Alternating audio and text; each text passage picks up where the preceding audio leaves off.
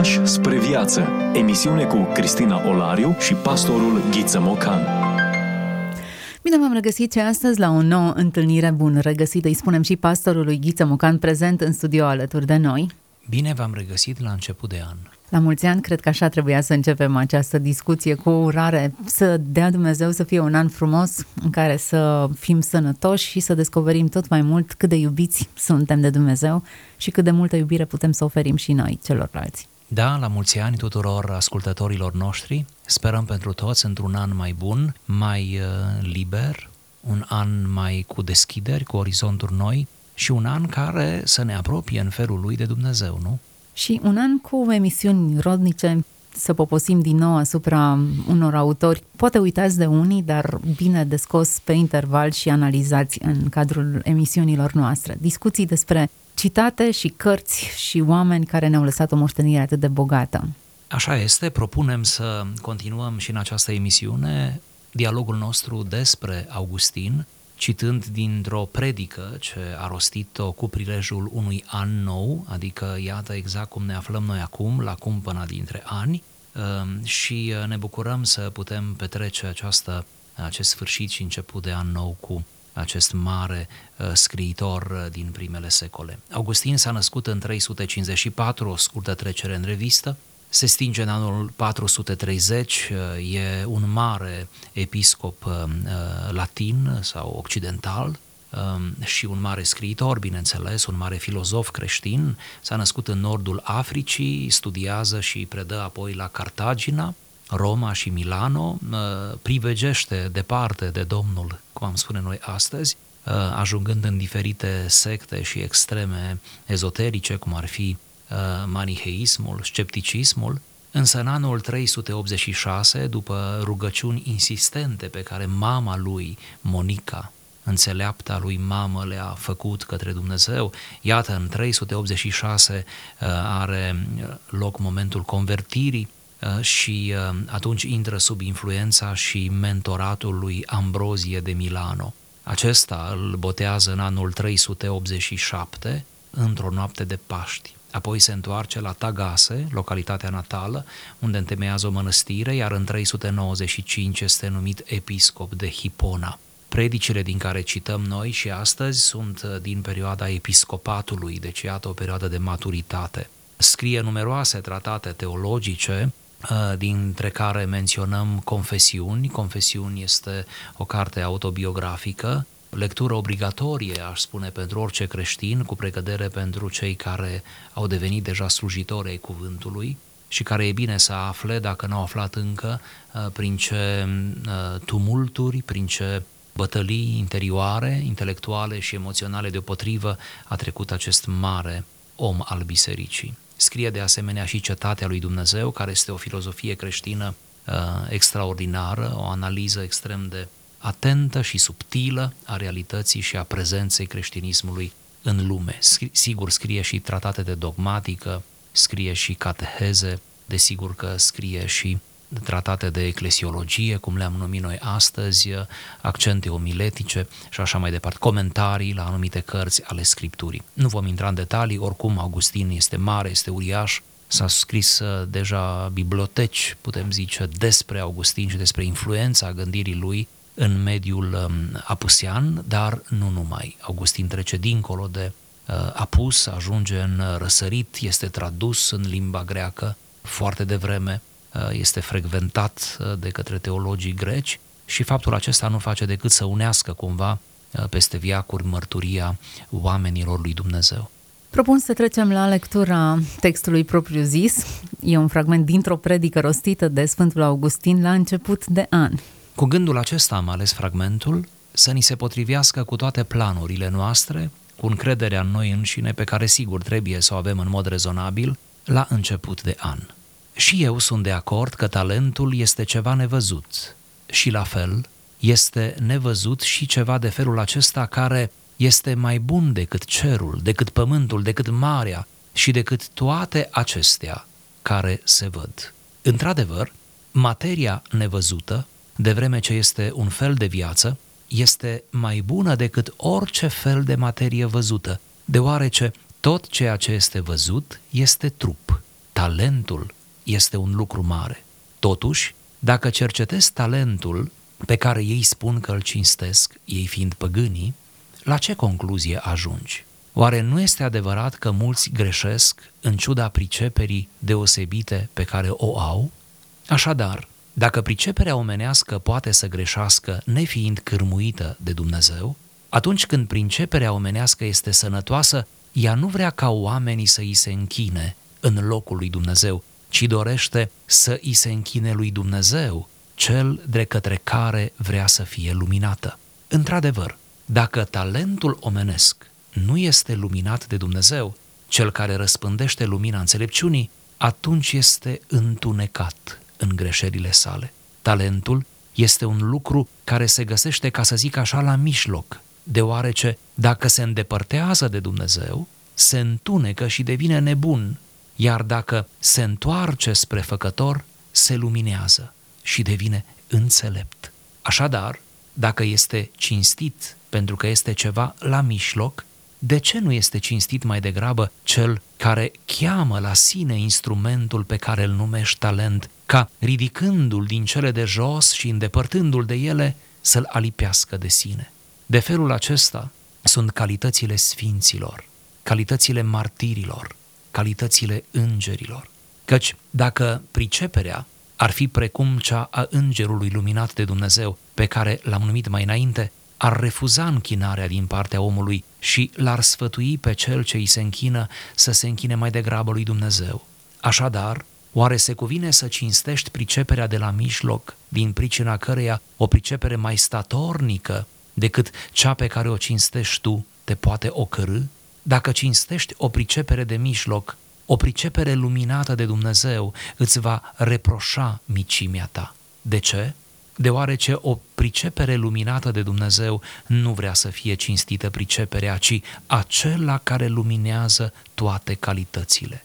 Ea este cu adevărat bună și binevoitoare prin luminare și vrea să întoarcă toate calitățile spre cel de care știe că a fost luminată.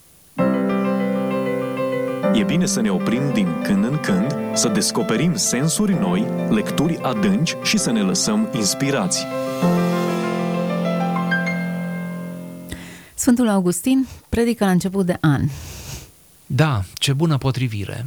De ce am ales-o? Pentru că în acest fragment uh, predicatorul vorbește atât de laborios, atât de frumos um, despre talent, efort, energie, calități Uh, vrând să spună, da, toate sunt bune, de toate avem nevoie, energia de început de an este binevenită, doar nu cumva, nu cumva să ne punem în locul lui Dumnezeu, nu cumva să elogiem talentul nostru și calitățile noastre și să uităm de cel care le-a dat, nu cumva să fim mai mult decât o unealtă în mâna Dumnezeului nevăzut. Poate că ar trebui și să ne gândim la tipul de audiență pe care Sfântul Augustin îl avea. Întotdeauna, când citesc un text, mă gândesc cui se adresează, poate e un, e un defect. Dar uitându-mă la societatea, biserica anilor 300-400, pe când aceste predici erau rostite, faptul că Sfântul Augustin face apel la materia văzută și nevăzută, nu sunt simple expresii arbitrare. El trebuie să clarifice niște concepte aici și să se adreseze unui curent de gândire pe care audiența sa îl avea sau cu care era familiarizat. Iar curentul acesta de gândire l-am putea numi un uh, fel de umanism. Lumea greco-romană a secolului III, secolului IV era în plin avânt, chiar dacă din punct de vedere politic uh, cumva lucrurile se stricaseră, Imperiul Roman uh, intra deja de, într-o decădere mai mult sau mai puțin vizibilă, dar încă trăiau din izbânzile trecutului, încă se bucurau de o anumită prosperitate și omul era uh, propulsat pe un soclu mai înalt decât îi se cuvine. Deci, uh, uh, pe fondul acesta în care calitățile omului și realizările lui erau tot mai mult elogiate, de asemenea și pe fondul idolatru al politeismului recurent, foarte mulți oameni se închinau uh, diferitelor uh, statuiete, amulete, temple păgâne. Deci în mijlocul acestui, uh, acestui politeism, nu? decadent, cumva în această atmosferă Augustin și alții din timpurile lui trebuiau să țină mintea creștinilor trează, arătând mereu spre făcător, spre Dumnezeu, spre dătătorul tuturor darurilor și nu cumva prin atitudinea noastră fie arogantă, fie nepăsătoare, să-L întristăm pe Dumnezeu de la care toate le primim. În timp ce uh, Sfântul Augustin îi, își invită auditoriu să privească la ce este în jur, face o distinție foarte clară între talentul însoțit și înțelepciunea însoțită de lumina lui Dumnezeu, de credința în Dumnezeu, și talentul și înțelepciunea care se întunecă în absența lui Dumnezeu. Cumva este această permanentă antiteză între lumesc și duhovnicesc. Omul lumesc, chiar din acest fragment, e omul care uh, se bizuie pe sine, care, cum zice în proverbe, nu te bizui pe înțelepciunea ta, e bine, omul lumesc tocmai se bizuie. Omul lumesc este autonom, el se explică prin sine însuși și totul se rezumă la el, totul se întoarce spre el, indiferent despre ce este vorba. Și atunci el devine cumva măsura tuturor lucrurilor și Dumnezeu uh, nu încape nicăieri în ecuația omului lumesc. Pe de altă parte, omul duhovnicesc, cum ne spune și predica, uh, e omul care, uh, deși are pricepere și acesta, deși are înțelepciune, deși e harnic și întreprinzător, deși își face planuri, cum și noi ne facem la început de an, de îndată ce năzuiește și lucrează, pune tot acest efort pe seama lui Dumnezeu și cumva își asociază propriul destin cu puterea și cu suveranitatea lui Dumnezeu, leagă totul de Dumnezeu, el smerindu-se până și cu planurile lui, până și cu priceperea lui. Sună puieril ce vom spune, dar de fapt aceasta este esența fragmentului. Uh, omul poate să ajungă într-atât de ridicol încât să se dea mare înaintea lui Dumnezeu cu priceperea și realizările lui, sfidându-l pe acesta. Ori lucrul acesta este inadmisibil, spune Augustin. Noi trebuie să fim diferiți de lumea păgână în care trăim și noi trebuie să-L așezăm pe Dumnezeu în centru, în centrul calităților noastre, a talentului nostru, să avem acea pricepere luminată. Ce frumos folosește antiteza lumină-întuneric. Cine rămâne lumesc e în întuneric, cine devine duhovnicesc e în lumină. De asemenea, autorul acestui, acestei predici vorbește despre faptul că adevărata înțelepciune îți va reproșa micimea ta, te va face să-ți dai seama de dimensiunea ta în comparație cu, cu absolutul și oare nu aceasta este realitatea? Cu cât suntem mai ignoranți într-un domeniu, ne avem sentimentul că știm mai multe. Cu cât începem să cunoaștem mai multe, ne dăm seama de ignoranța noastră. Cunoașterea, când sporește, ne dezvoltă un simț al măsurii sau așa ar trebui să fie. Pe de altă parte, Augustin ne propune un exercițiu greu pe care adesea, adesea îl ocolim, acela de a ne pune față în față cu Dumnezeu. Și când stai față în față cu măreția lui Dumnezeu atâta cât mintea îl poate înțelege, te vezi mic, nevrednic. Ori sentimentul acesta al nevredniciei, atât de incomod pentru firea noastră pământească, e de fapt cea mai bună atitudine față de Dumnezeul suveran. Ori nu este deloc descurajant să te vezi nevrednic. Nevrednicia nu înseamnă depresie, nu înseamnă pierderea stimei de sine, nu înseamnă anularea demnității. Nu, nevrednicia înseamnă asumarea limitei. Asumarea aceasta pe care am putea o numi ontologică, adică ce ține pur și simplu de ființa noastră. Nimeni nu poate sări peste umbra lui. Prin urmare, nimeni nu poate depăși anumite limite. Noi forțăm aceste limite printr-o autodefinire, printr-o autoeducare și bine facem, dar mai devreme sau mai târziu, în proporții diferite, ajungem la limite peste care nu putem trece. Orice facem atunci? Ne deprimăm? Ce facem atunci? Ne întoarcem spre noi înșine, lăudându-ne, suindu-ne pe soclu, uitându-l pe Dumnezeu? Sau îl îl recunoaștem pe Dumnezeu, ba chiar îl chemăm să copleșească limitele noastre și să nu ne simțim singuri, ci să ne simțim, iată, mici, dar în același timp împliniți în brațele Dumnezeului atotputernic. Într-un anumit fel, Augustin ne propune să ne clarificăm lucrurile pe care le admirăm, le venerăm, le cinstim, ca să folosesc același termen. Ce tip de înțelepciune, ce realitate, ce priorități, și până la urmă urmei, invitația lui este să ne inspirăm din modelul îngerului care refuză închinarea și spune nu mi-o atribui mie pentru că ea se cuvine doar lui Dumnezeu. Ceea ce admirăm, obiectul care ne, ne fascinează cel mai mult, obiectul admirației noastre, trebuie să fie adevărată înțelepciune. Reflexul acesta al uimirii, al admirației, este tipic omului. Dumnezeu când ne-a dat daruri, printre daruri a fost și acesta și e minunat acest cadou, această capacitate de a ne minuna. Riscul însă, când ne-a dat darul acesta, este să ne minunăm de ce nu trebuie și să ne mirăm disproporțional, adică lucruri care nu merită atâta atenție, nu?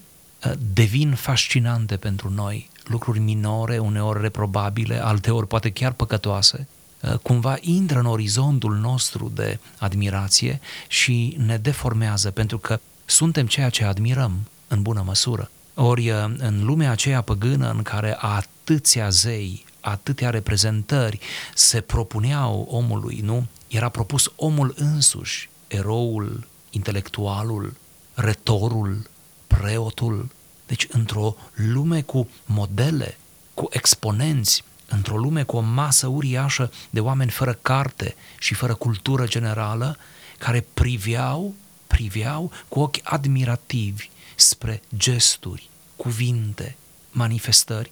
Ori, față în față cu, cu aceste seducții, aceste seducții, Augustin spune, ă, nu vă lăsați distrași, ci lăsați-vă fascinați de Dumnezeu, pentru că, într-adevăr, deși ce spun acum nu scrie efectiv în text, dar textul sugerează această perspectivă, într-adevăr, numai Dumnezeu ne poate fascina pe de-a întregul și această fascinație poate dura în timp. Adică gândiți-vă că uh, de-a lungul vieții unui om, uh, fascinația față de lucruri, chiar de față de persoane, oscilează. Nu suntem capabili de uh, o liniaritate a fascinației. Și singurul care se pretează unei fascinații pe viață, ba chiar dincolo de ea, rămâne Dumnezeu. Așa că să nu uităm asta și să țintim puțin înspre El, înspre lumea Lui, înspre tot ce reprezintă El. Adevărul e că nu doar se menține, ci se amplifică. Pe măsură ce îl cunoaștem, descoperim că e mult mai mult. E mult mai mult decât am experimentat și cunoaștem despre el. Mi-l amintesc pe Apostolul Pavel, care vorbea despre cel de-al treilea cer pe care îl vizitase, de realitățile pe care le văzuse și totuși spune să-l cunosc pe el. Era fascinat, își dădea seama că e mult mai mult. Nu l-am apucat încă, nici n-ai cum să-l apuci, n-ai, n-ai cum să-l strângi între degete. Conceptul și viața și tot ce, ce reprezintă Dumnezeu e mult mai adânc și mult mai mare decât noi putem să ne definim și să descriem prin cuvintele și ideile noastre. Ceea ce confirmă încă o dată că această formă de cunoaștere este un proces, ne cuprinde pe de întregul sau nu ne cuprinde deloc, ceea ce arată că este mai mult decât o informare, decât o luare la cunoștință, este o asumare în chip emoțional, profund emoțional. De altfel, apostolii și Domnul însuși, dar apostolii care lămuresc mult lucrurile pentru noi, nu fac altceva decât să ne cheme la o cunoaștere existențială, să ne cheme să fim nu doar ascultători, ci și trăitori adică să trecem toată informația despre Hristos prin noi înșine și în felul acesta Hristos, vorba Apostolului Pavel, să ia chip în noi. Oare de câte ori trebuie să spunem din nou și din nou, să ne aducem aminte că suntem chemați la o cunoaștere superioară, transformatoare, că de fapt a fi creștin este un lucru uh, uh, care ar trebui să ne ocupe toată viața, să ne acapareze decisiv mintea și să ne urce spre sfere de simțire și de trăire unde numai Hristos ne poate urca și numai în El le putem gusta. Aici pledez, da, cum puteți subînțelege, pledez pentru o cunoaștere experiențială, pentru care pledează tot Noul Testament, adică să fim pătrunși de mesajul acesta. Noi cei care vorbim și apoi toți care ne ascultă și toți deopotrivă să ne încurajăm unii pe alții unde este Scriptura mai frumoasă, de exemplu? Unde e mai frumoasă decât în viața unui om care și-a asumat-o și care depune mărturie cu exemple din viața lui cum lucrează Dumnezeu, precum în Scriptură. Oare de ce Sfântul Augustin a plasat această discuție la început de an? Poate și din cauza faptului că începuturile de an, marcate fiind de entuziasm, nu? Pot să fie prea umaniste, pot Oare cădea. așa erau și atunci? Da, cred că așa erau singur, pentru că era atmosfera aceasta generală a urărilor, a planurilor, nu? Și cumva n-am scăpat de asta. Nu e neapărat rău, pentru că trebuie să ne facem planuri, trebuie să fim proactivi, cum tot ni se spune. Nimeni nu condamnă lucrul acesta. De fapt, Dumnezeu plănuiește cum nu n-am plănuit și noi dacă semănăm cu El. Dar uh, cred că aici cumva vine, uh, vine dojana subtilă a lui Augustin. Uh, atenție, faceți-vă planuri, dar nu vă încredeți în voi atenție, conștientizați talentele voastre, vedeți unde aveți puncte forte, nu? Dar uh, smeriți-vă în același timp înaintea lui Dumnezeu. Nu e o tensiune aici. Uh, bine, nu vă disprețuiți pe voi, nici pe ceilalți, dar în același timp uh, rămâneți alături de Dumnezeu, nu-L scoateți pe Dumnezeu din ecuație. Iar dacă talentul merită cinstit, spunea el, talentul este un lucru mare doar atunci când este folosit corect, când îi este atribuit lui Dumnezeu meritul pentru fiecare lucru bun pe care reușim să-l realizăm, de atunci cred că își ocupă locul pe care îl are. Iar al folosi corect înseamnă al integra în interesele împărăției lui Dumnezeu. O împărăție care nu e din lumea aceasta, care nu se vede, nu se poate măsura, dar care e o prezență constantă în lumea aceasta, în vreme ce toate împărățiile lumii se ridică și apoi decad, împărăția lui Dumnezeu crește, crește precum imaginile din pildele Domnului Isus din Matei 13, unde devine copac mare, cu multe cuiburi și vin păsările să-și facă cuib, locuință în copacul acela uriaș.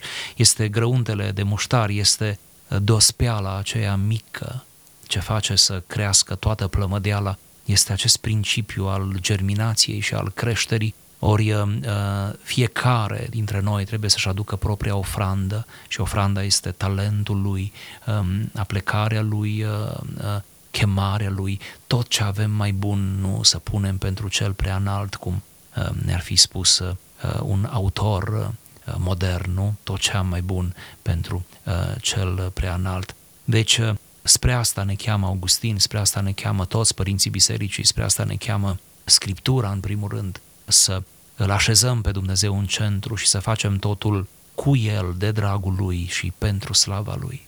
Fără să evadăm în rețete foarte simpliste pentru început de an, putem să extragem totuși câteva principii simple și frumoase din uh, predica pe care am lecturat-o realitatea nevăzută este superioară celei văzute, lucrurile care nu se văd cu siguranță sunt cele care le conduc pe cele care se văd, iar dacă talentul sau lucrurile, abilitățile noastre sunt cele care se materializează în atât de multe lucruri frumoase pe care le realizăm, ele au sens doar atunci când îl onorează pe Dumnezeu și când uh, cumulează admirația și fascinația în jurul prezenței lui Dumnezeu. Altfel ne întunecăm și întunecăm și pe ceilalți mereu trebuie să fim conștienți că lucrurile pe care le avem sau le producem sunt mai puțin decât ceea ce există în realitate. Mereu este mai mult, mereu sunt conotații pe care poate nu le vedem, dar ele sunt acolo.